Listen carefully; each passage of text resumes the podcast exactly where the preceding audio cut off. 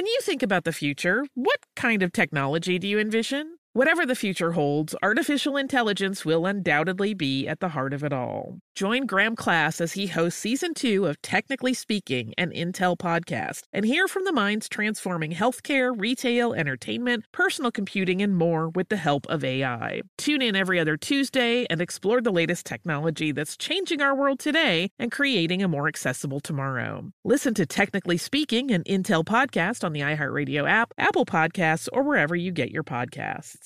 I'm Tracy from Stuff You Missed in History class. Are you a small business owner or even someone who dreams of entrepreneurship? Then check out season two of Mind the Business Small Business Success Stories from iHeart Podcasts and Intuit QuickBooks. Join hosts Austin Hankwitz and Janice Torres as they interview entrepreneurs sharing insights around starting and nurturing a small business. You won't want to miss these inspiring stories of entrepreneurship and discovering ways to business differently so you can too. Olay's new Indulgent Moisture Body Wash covers your skin in layers of rich moisturizers and vitamin B3 complex, transforming your skin from dry and dull to moisturized, soft, and smooth in just 14 days. Feel the best in your skin and glow with confidence, all pride. For the third year, Olay Body is a proud sponsor of iHeartRadio and P&G's Can't Cancel Pride and supporter of the LGBTQ plus community. So this pride glow with confidence, not just all month, but all all year long. Check out Olay's new Indulgent Moisture Body Wash online or at your favorite retailer. Planning your next trip? Choice Hotels family of 22 brands has over 7,400 locations and the perfect hotel for any traveler you want to be. Like a Cambria Hotel, serving up locally inspired craft cocktails for all my folks who maybe want to meet up and talk about Mad Royals. Check into a Radisson Hotel with flexible workspaces for you strivers who listen during business travel. Or a Comfort Hotel with free hot breakfast, family friendly pools, and big spacious rooms for the parents who listen with their kids and need a little retreat. What are you waiting for? Join Choice Privileges and start earning points toward your next stay. Find a stay for any you when you book direct at choicehotels.com, where travels come true. Welcome to Stuff You Missed in History class from HowStuffWorks.com.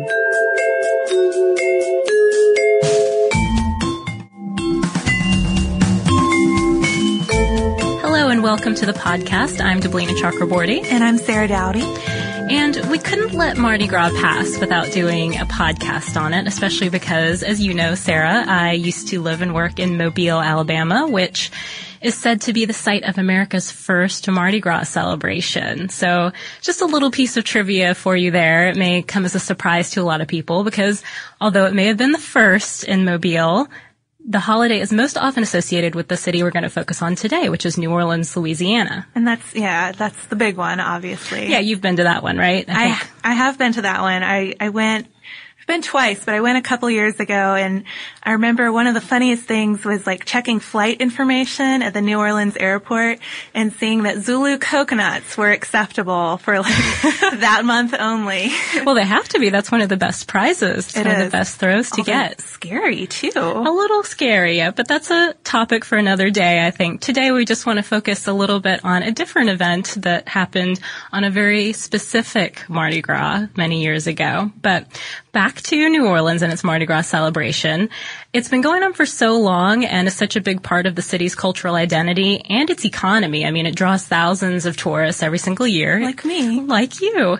It's really hard to imagine the city purposely canceling it for any reason at all. Yet that's exactly what happened in 1979 when a police strike of all things brought Mardi Gras festivities to a grinding halt, deterred tourists, and cast kind of a shadow over New Orleans' first black mayor's first Mardi Gras in office. So yeah, we're just going to take a little look into why that happened in the first place, why a police strike at Mardi Gras of all times, and also take a look at um, what caused the strife between the city's administration and its police department in the first place, and how that led to the Mardi Gras cancellation. And this is kind of an interesting part, but we're going to look into why some locals still refer to the Mardi Gras of 1979 as the best Mardi Gras ever. We were not being ironic with the title of this episode. Some people think it really is the best. Yep, but first, of course, as we always do, we'll give you a little background on New Orleans Mardi Gras, which is widely known as the greatest free show on earth. Now, if you're only familiar with Mardi Gras as this big, huge, raucous party, you may be surprised to learn that the celebration actually has its roots in Catholicism. Carnival, as Mardi Gras is sometimes known, begins on Epiphany or Twelfth Night in early January and lasts until Lent. And Pope Gregory XIII is the one who actually had it declared a holiday an official holiday in 1582, and the actual Mardi Gras day, known as Fat Tuesday, is considered the one last day to kind of party Let loose. get your debauchery in before Lent begins. Yeah, before Ash Wednesday. Um, and it's celebrated not just in New Orleans and Mobile too, obviously. It's celebrated all over the world. Some of the big celebrations are in Rio. There's one in Sydney. Lots of people have fun Mardi Gras parties. Definitely. But how did it get to New Orleans? Well, historical accounts about that are a little bit sketchy as to the exact year, but in general, Mardi Gras, most people think it may have been celebrated in New Orleans as early as 1718, which was the year that the city was founded. It was really small scale at that point though. I mean, we're talking only wealthy high society folks in exclusive social clubs throwing exclusive but very elaborate and fancy society balls. Yeah, it's a, it's a party you're not invited to, probably. right. A party we wouldn't be invited to. No editors allowed. And none of the parades or anything like that that they have today. Middle class people marked, also marked this holiday, but they marked the beginning of Lent by attending church services and having more small informal events. Yeah, um, but starting around the 1800s, there was a new generation of wealthy people who weren't as interested in these really tiny, exclusive, elite balls, and they started forming fraternal clubs. And these clubs did some of the parading that we're that we associate with Mardi Gras today. Um, but it wasn't quite like the parades. It, it, wasn't the big floats and the costumes and all of that. It, it was more like just meandering around and getting rowdy, causing trouble in the streets, just taking the party outside essentially. Right. So the first really big change to that came in 1857 when the Mystick Krewe of Comus appeared on the scene. And this was kind of the intro Uh, to Mardi Gras as we know it. This was the first appearance of the more organized parade, the floats, the live music, the revelers in costume, and the ball that went along with it. So it was sort of the prototype for all the crews that came after that. And the 12th night revelers came soon after that in 1870. So you just started seeing more and more Pile of them up pop up. these crews. hmm Rex debuted in 1872, which was a big deal because it introduced the first day parade, which really increased participation from, you know, various citizens, kids could take part probably more, more because it was, yeah, a little more respectable as opposed to that, you know, just meandering in the streets that you mentioned before. And it introduced a new king of carnival to the event. Um, That's a pretty big deal. And then I think the same year the Knights of Momus made their debut. So yeah, we're having all of these crews that we still know today uh, coming into existence and really forming Mardi Gras like we know it. But around the time that our story is going to take place, there was another really big change, probably the the first really big change in about a hundred years here, and it came out of the New Orleans hospitality industry. They were looking for ways to start making a little bit more money off of Mardi Gras by having bigger parades and balls that were less exclusive and celebrities involved. You know, really really figure out ways to draw uh, tourists to New Orleans. Right. And so when they introduced Bacchus in 1969, that's exactly the purpose it served. It took place the Sunday before Mardi Gras, so it gave people a reason to kind of extend their stay in town. And it was the template for what would be known as the Super Crew. So it featured national celebrities. I think the first monarch was actor Danny Kaye. Huge dinner dances and several parades followed suit, several crews, I should say, followed suit after this. Endymion was one. Um, it used to be a small suburban parade, and it became one of these super crews around 1974. So this was kind of the state of New Orleans Mardi Gras around the time when Ernest Morial, who is also known as Dutch Morial, became mayor of the city in 1978. He was 49 when he took office, and he was the city's first black mayor, so pretty big deal at the time. And his resume was really impressive. He'd had, I think, previous careers as a local NAACP president, an assistant U.S. attorney, a state legislature, and a judge. And at the time, he seemed kind of like a long shot to win the election when he entered the mayoral race, but he ended up winning 95% of the black vote and 20% of the white vote, which made him the black elected official with the largest constituency in the South at the time. Yeah, but obviously with only 20% of the white vote, things were kind of shaky for him when he took office. And according to New Orleans Magazine, he faced a lot of resentment from some whites who felt that they were losing their political power and uh, even the carnival establishment, who, you know, they're sort of the elite whites of the city, or some of them, largely white, they were concerned how he would, quote, regard their social structure and tradition. So yeah, a, a little tension coming in to this Mardi Gras. And that was just one aspect of it. On the other hand, he had an even more pressing problem that was coming up, and that was a situation with the New Orleans Police Department they'd been unhappy with their salaries and their whole benefits package for a while before Morial came to office, but he made matters worse in a couple of ways. One of those ways is that his first, one of his first official acts as mayor, I should say, was tax reform, which kind of sent a message to the police that whether it was true or not, it sent the message that he didn't really care so much about their economic plight at the time. The other thing that he did was that he chose a guy named James C. Parsons, who was formerly police chief in Birmingham, Alabama, as his superintendent of police. Now, Parsons was really qualified for his job, but the local police, they took this as kind of an affront because the, it kind of looked like the mayor had passed up other qualified yeah. people within their department. Like none of them were good enough. Right. And I think that's sort of how promotions had been done before in the department. Someone from within had been promoted up. So it was kind of a slap in the face. Yeah. So he's obviously dealing with some problems in the police department. And one really important thing to keep in mind before we, we get into the, the later issues in this episode is that at this point, the city was definitely more on the side of the cops, more sympathetic to their plight than to the new guy, the new mayor. So the situation escalated and talks of strikes started actually mid to late 1978 since the police unions were having trouble bringing the city to the table to even talk about the things they were concerned about. So just to give you a little background before we go too much into the whole strike discussion, there were two unions at the time, two police unions. One was the Fraternal Order of Police, the FOP. This was made uh, mostly of veteran police and retirees. And then on the other hand, there was the Policemen's Association of New Orleans, PANO. And the PANO had more members than the FOP, and those numbers kind of continued to grow as the situation progressed. And they were led by a patrolman named Vincent Bruno, who had recently been a part of getting the PANO affiliated with the Teamsters, and this is one reason that Morial really didn't want to negotiate with them. He didn't like that association with the Teamsters very much the PANO, basically their goal was they wanted to win sole bargaining agent status with the city. So they wanted to be the ones that the city was bargaining with, making decisions with, rather than the FOP. So they kind of had the same goals in mind, I guess, both unions, but it was sort of a little struggle between them as to who was actually the one coming to the table. And a different kind of membership too, it seems. Mm-hmm. Um, but by the beginning of 1979, the city was conceding to some of their requests. They approved a 15% pay raise for the department, but the police weren't satisfied with that. And part of the reason was because their benefits, including sick leave and vacation time, had been slashed at the same time. So it was it was essentially just canceling out what they had lost.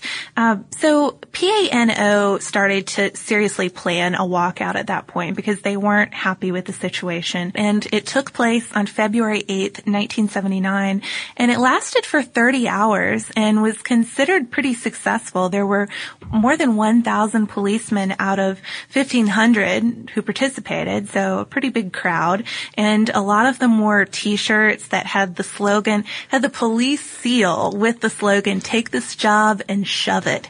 So you can imagine that made a big impression on the city. Yeah, they were not messing around and they continued to get support. Many FOP members actually switched over and joined the PANO side and in addition to that, there were some commanding officers, including Parsons, who refused to take disciplinary action on the strikers.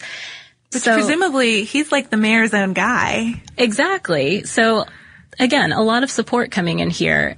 Another problem that presented itself for the mayor was that Mardi Gras, which is typically celebrated for two weeks prior to Fat Tuesday, was fast approaching. So his hand was kind of forced in the situation and he ended up agreeing to a few things, including the following. Recognition of PANO as the exclusive bargaining agent with the police, the commencement of immediate negotiations for the things that the police wanted, amnesty for all the strikers, restoration of leave benefits, and double time and a half pay for six holidays. So th- that's just a few of the things. I think there were a few more, but the police, suffice to say, considered this a pretty big victory. Yeah, this was a huge coup for them. But the problem was that there wasn't a, an official contract made at this point, and they really needed to get something in writing to make sure that it wasn't just going to be all smoke and mirrors. Well, and to make sure that the mayor actually had the power to promise them these things. Right. That was also something that was in question. It, did the mayor actually have the power to promise things like pay increases? They weren't sure, so they wanted to get it all down and make it official. So they gave the city a week deadline, made the deadline February 16th, which was a Friday, or they would strike again. As kind of a backup, the Teamsters flew in a guy named Joseph Valenti from Detroit. And this just stirred the pot even more because for one thing, he was an outsider. And for another thing, I mean, this is kind of stereotyping, we know, but at the time, people thought, okay, he's got an Italian name and the Teamsters, they have these sort of mob affiliations. So it just, it didn't look good. And more than that, I think it just gave the city administration some more fuel to not really cooperate with their requests. Yeah, that they thought bringing in this outsider was even necessary. Um, but the negotiations didn't speed up with this Valenti guy present. In fact, they go really, really slowly and Mardi Gras celebrations were set to kick off that weekend. So Morial asked for a quote, cooling down period until after Mardi Gras. Like, please, can we all just put our differences aside us and like get through Mardi Gras and then get back to the table? But PANO wouldn't agree to that cooling off period. They wanted all their issues to be resolved before the festival, before the, the big weekend began. And they wanted the unresolved issues to be submitted to binding arbitration, which basically meant that if the two sides couldn't come to an agreement together, there would be a third party who would decide the issues, decide the outcome of the issues, and each of the other sides would be legally bound to honor that decision. And of course, Morial was not going to have that. Um, I mean, who would this third party be in the first place? It just seemed like too big of a risk for the city to take. Yeah, so Morial kind of drew the line in the sand there, and a second strike did in fact begin that Saturday, February 17th. And Morial ended up having to cancel that first big weekend of Mardi Gras celebrations, that first weekend of parades that everyone was so looking forward to. He still at that point had hopes though that the next week of celebrations would continue, but they had a lot of things to work out. Yeah, and the PANO was still slow to negotiate, even though it was the group that originally wanted to speed this whole process up. So um, Mayor Morial had to call in the National Guard, about 1,100 troops, and some of the state police too, to supplement the non-striking police force. Because obviously, you can't even have a canceled Mardi Gras with no police. There's still going to be people in New Orleans milling about. You still need police around, and I think that they they canceled time off. They made them work 12-hour shifts, so it, it was a lot to take on for those who weren't part of the strike as they were negotiating, Morial had to start announcing parade cancellations one day at a time, which was sort of torturous for the city. In fact, in a New Orleans magazine story, writer Liz Scott refers to it, I think in a really interesting way. She says, to the parade loving citizenry, it was like Chinese water torture. Yeah, Just every day. One at a time. One falls.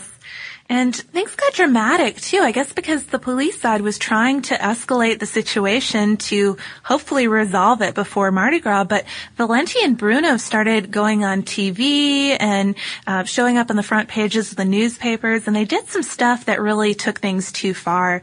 Um, the union vowed to stay off work, quote, until doomsday, if necessary. They made it clear that they didn't give a hoot about Mardi Gras. Um, they were looking to resolve these issues and they passed out 100,000 leaflets to tourists at some of the big points of entry to the city, uh, saying that New Orleans was unsafe. You know, turn back. Don't bother going to Mardi Gras because we're not there to protect you. So now not only were there negotiations just incidentally preventing Mardi Gras from taking place, they were actively going out and discouraging tourists, discouraging dollars from coming into the city and actively going out there and preventing Mardi Gras from happening. Yeah, and Bruno then took it to the next level for real. In the heat of the moment, he told a reporter that if the police didn't get their way, they would quote, wreck the city. So nobody likes to hear that no. from the guy representing the, the police group. And he apologized later, but it was, it was really too late. And by this point, public sentiment did a complete 180. They were no longer on the side of the police and, and trying to support their requests. They turned against the police because everyone was affected by what was going on, either financially, you know, you have people running hotels and restaurants and they're expecting all those tourists to come in, or personally, because Mardi Gras is fun and people who live in New Orleans often work long and hard to get ready for these parades, planning their costumes and, and working on it. So for all of those people who are planning on attending and for celebs too, celebrities were involved. Don't forget about them.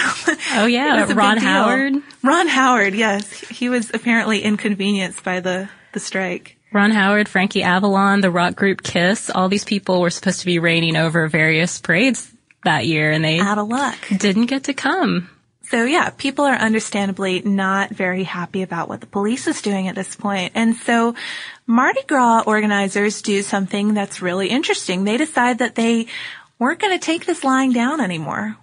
No, it was actually in a really famous gesture. The carnival captains, they literally all got up and stood behind the mayor as he announced on Tuesday, February 20th that all remaining Mardi Gras parades would be canceled. The entire thing, the entire celebration. One of the crew captains said, we're not going to let Mardi Gras be held hostage by the Teamsters. It is wrong to use Mardi Gras as blackmail in this dispute. The same procedure can be used every year, and we're not going to let our organizations be puppets in such a plan. So with that, the police were out of their bargaining chip. Mardi Gras was not going to be used by anyone and the mayor and the administration really got the upper hand and the strike lasted for about 16 days total, but the anti-strike sentiment remained really high and once Mardi Gras was over and the police didn't have that leverage anymore, the whole thing really fizzled out. Um, I mean, the city, the city had the control. Yeah, if there was a winner, the city certainly turned out to be the winner in the situation, which I don't know, we were kind of talking about it before. It was sort of unfortunate because the police did their the, what they wanted was valid. They had legitimate complaints. They really yeah. did, but then the way that things turned out once they made Mardi Gras part of their plan for leverage, their bargaining chip, as you said, it sort of all fell apart.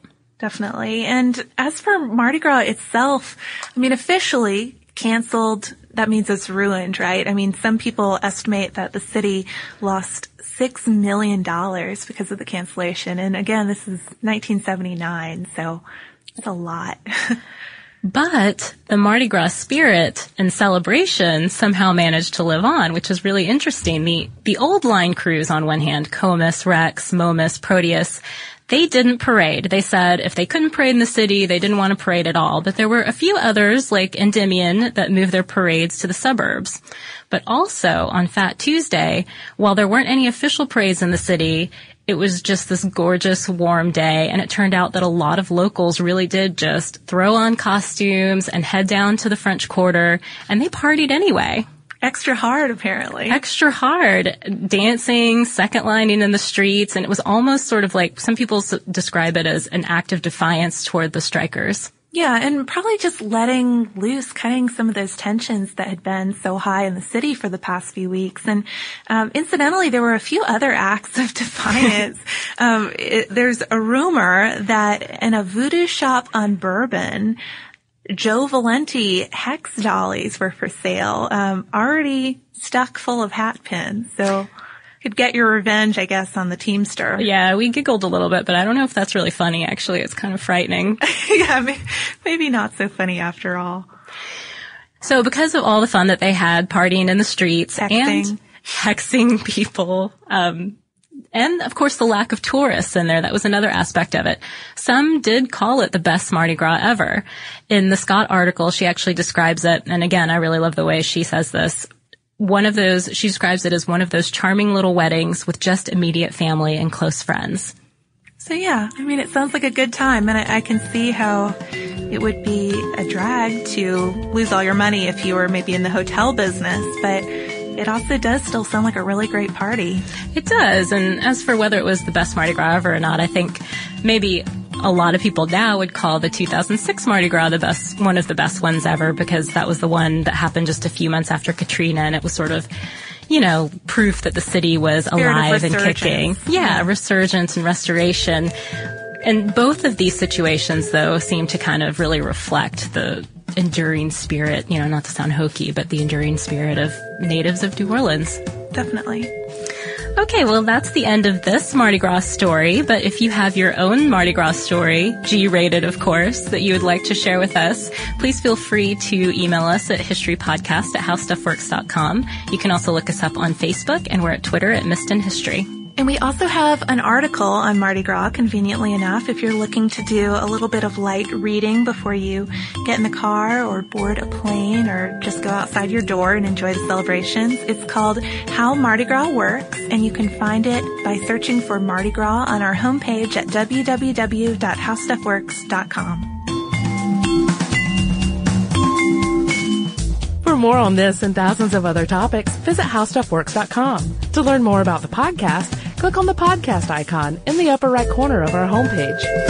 The HowStuffWorks iPhone app has arrived. Download it today on iTunes.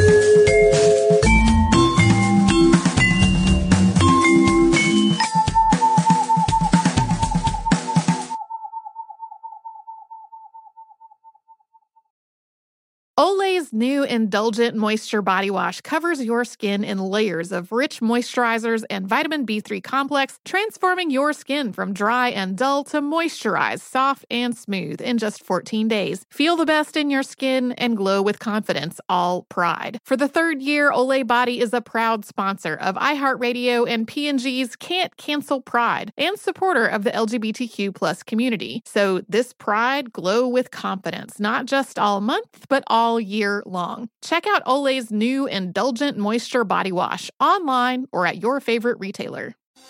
Thinking of popping the question? Diamonds Direct has an offer you can't miss. This month only, buy a natural diamond engagement ring of one carat plus and receive a free natural one carat diamond tennis bracelet valued at $2,000. Imagine giving her the ring of her dreams and her wedding gift all at once. No one provides education, selection, and value like Diamonds Direct. Your chance to get a free tennis bracelet from your friends at Diamonds Direct won't last long. Details at diamondsdirect.com. This is Malcolm Gladwell from Revisionist History. eBay Motors is here for the ride. With some elbow grease, fresh installs, and a whole lot of love, you transformed a 100,000 miles and a body full of rust into a drive that's all your own. Brake kits, LED headlights, whatever you need, eBay Motors has it. And with eBay Guaranteed Fit, it's guaranteed to fit your ride the first time, every time, or your money back. Plus, at these prices, you're burning rubber, not cash. Keep your ride or die alive at ebaymotors.com. Eligible items only, exclusions apply. There are some things that are too good to keep a secret. Like how your Amex Platinum card helps you have the perfect trip. I'd like to check into the Centurion Lounge. Or how it seems like you always get those hard to snag tables. Ooh, yum. And how you get the most out of select can't miss events. With access to the Centurion Lounge, Resy Priority Notified, and Amex card member benefits at select events, you'll have to share. That's the powerful backing of American Express. Terms apply. Learn more at americanexpress.com slash with Amex.